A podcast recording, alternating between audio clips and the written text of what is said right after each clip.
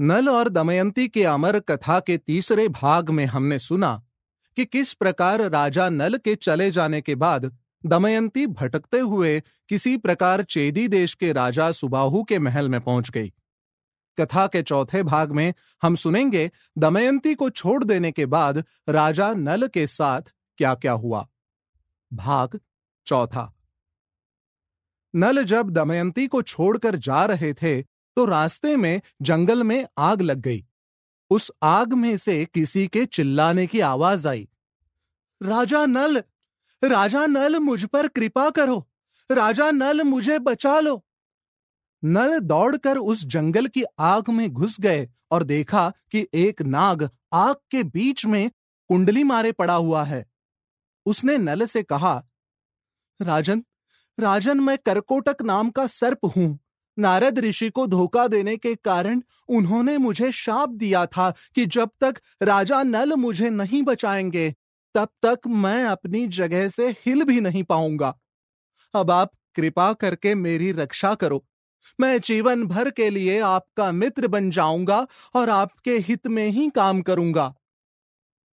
नल ने उसे आग से बचाकर बाहर निकाला। नल जब करकोटक को जमीन पर रखने लगे तो करकोटक ने कहा, आप मुझे ऐसे ही जमीन पर मत रखिए, मुझे लेकर कुछ कदम चलिए। नल करकोटक को हाथों में उठाकर कदम गिन गिन कर चलने लगे।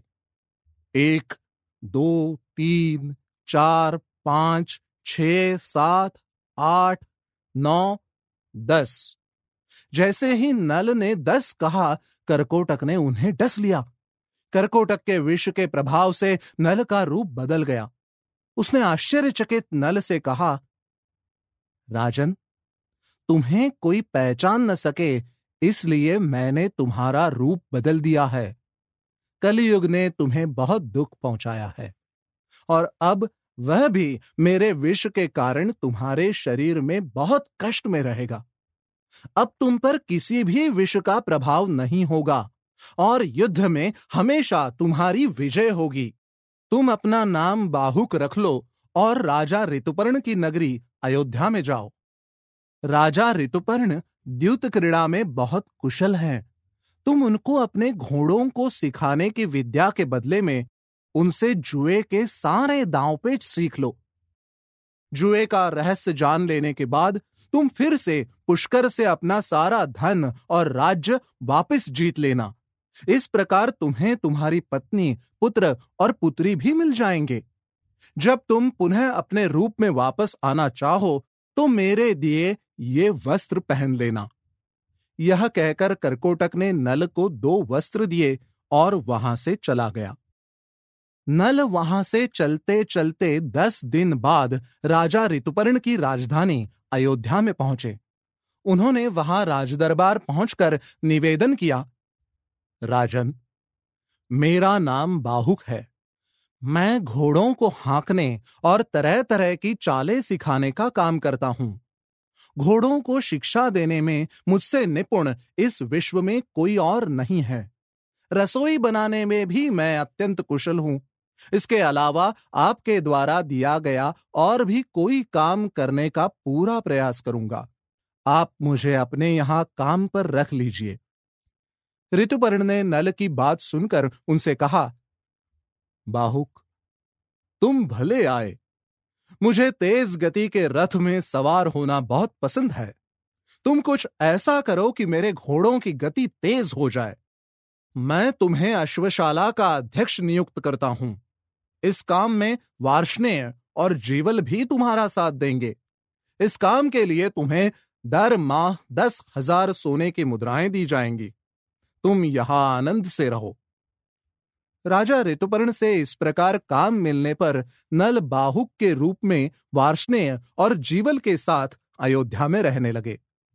नल प्रतिदिन दमयंती को याद करके सोचते कि दमयंती पता नहीं कहाँ है और किस हाल में है। वो हर समय भगवान से दमयंती के लिए प्रार्थना करते।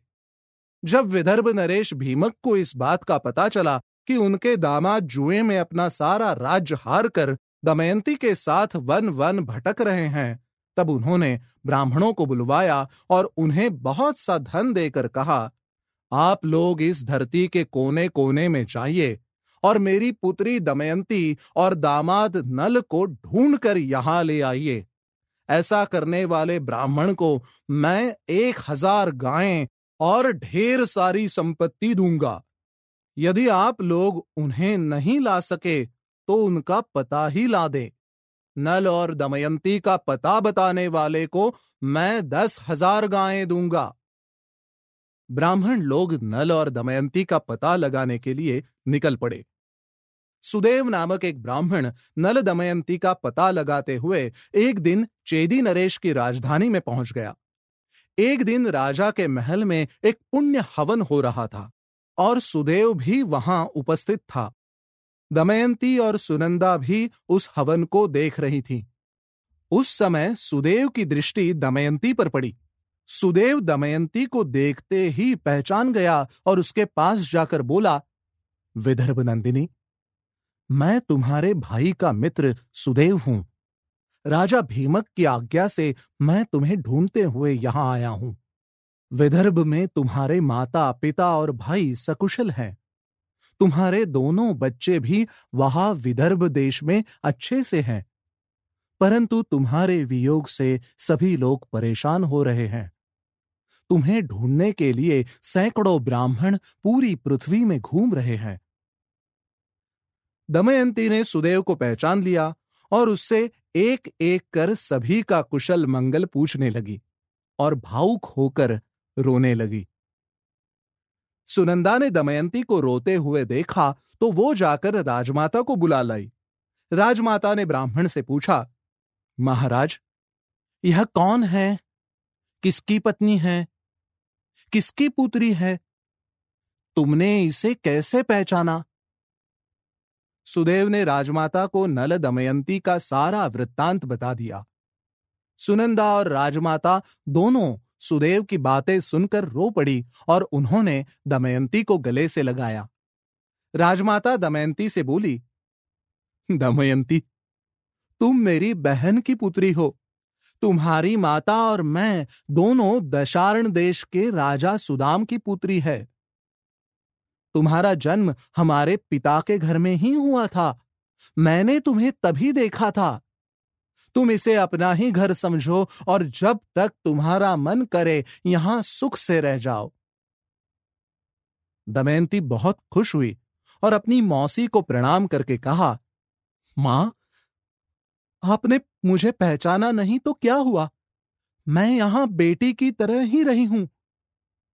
आपने मेरी रक्षा की और मुझे रहने के लिए घर दिया। मुझे इस बात पर कोई संदेह नहीं कि मैं यहां आगे भी सुख से ही रहूंगी, परंतु मैं बहुत दिनों से भटक रही हूं और मेरे बच्चे अपने माता पिता के वियोग से बहुत दुखी हैं। मैं उन्हें और दुख नहीं दे सकती। मेरा मन भी उनसे मिलने को व्याकुल हो रहा है। आप मेरा विदर्भ देश जाने का प्रबंध कर दीजिए। मैं सुदेव के साथ अपने माता पिता के घर अपने दोनों बच्चों के पास जाना चाहती हूं। राजमाता ने अपने पुत्र से कहकर दमयंती के विदर्भ जाने का प्रबंध कर दिया। एक बड़ी सेना के संरक्षण में दमयंती और सुदेव विदर्भ चले गए। विदर्भ में दमयंती का बड़ा सत्कार हुआ और दमयंती भी अपने पुत्र पुत्री माता पिता भाई और सखियों से मिलकर अत्यंत प्रसन्न हुई। राजा भीमक को अपनी पुत्री के मिल जाने से अत्यंत खुशी हुई और उन्होंने सुदेव को एक हजार गायें, एक गांव और ढेर सारा धन दिया।